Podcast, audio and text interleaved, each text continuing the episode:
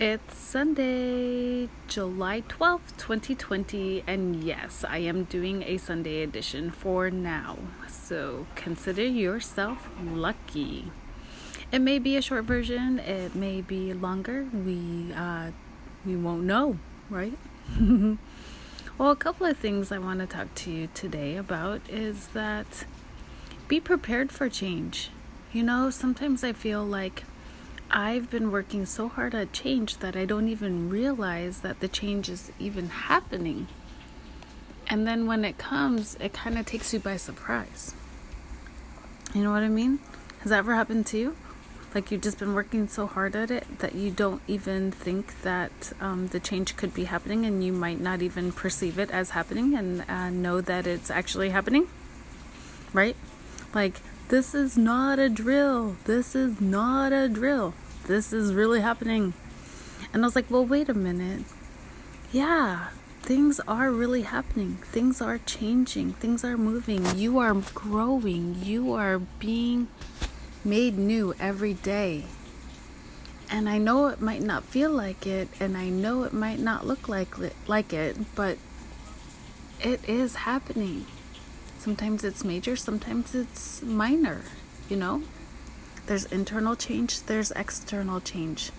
And I'm beginning to listen to other podcasts and other people and expand my point of view and my perception and my grow my knowledge base.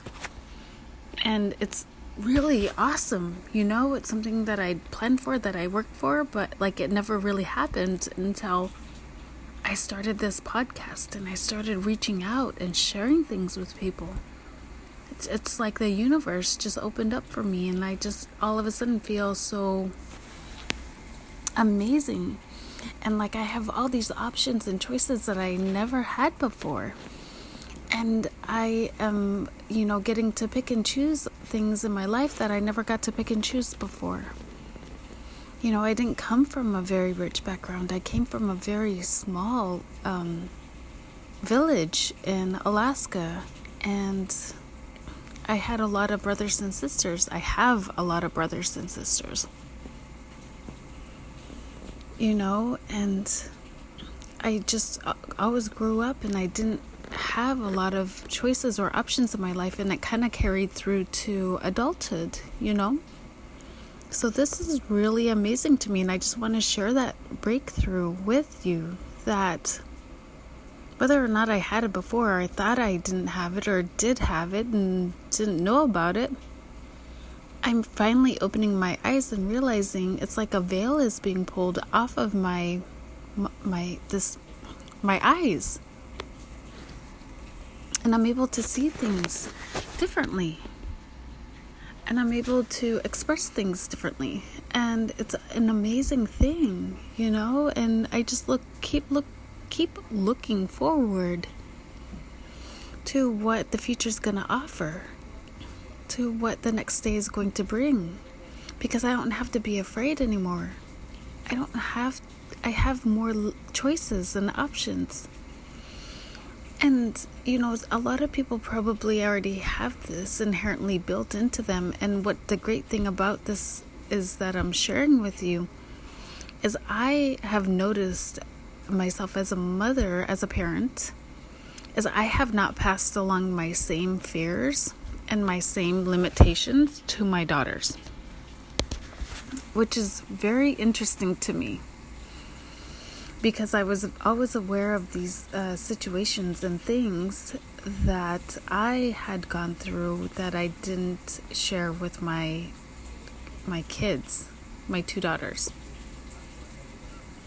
You know, and I want I was very selective with the things that I did share with them and the things I did want to give to them and the things that I wanted them to experience.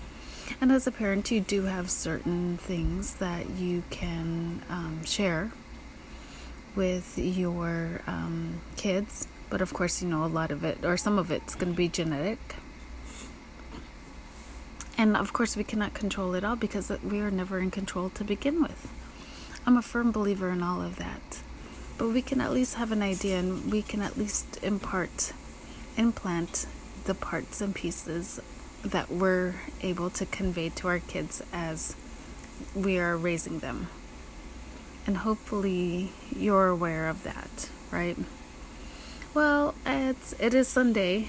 I'm feeling very invigorated and still very excited from taking that little bit of time off and um, wanted to express that energy today with you and to express that the change is happening and change is a good thing. And part of it is too is that you know, I'm not oblivious to the news, but I'm not a slave to it either. I'm not a slave to um, social media or certain facets or outlets.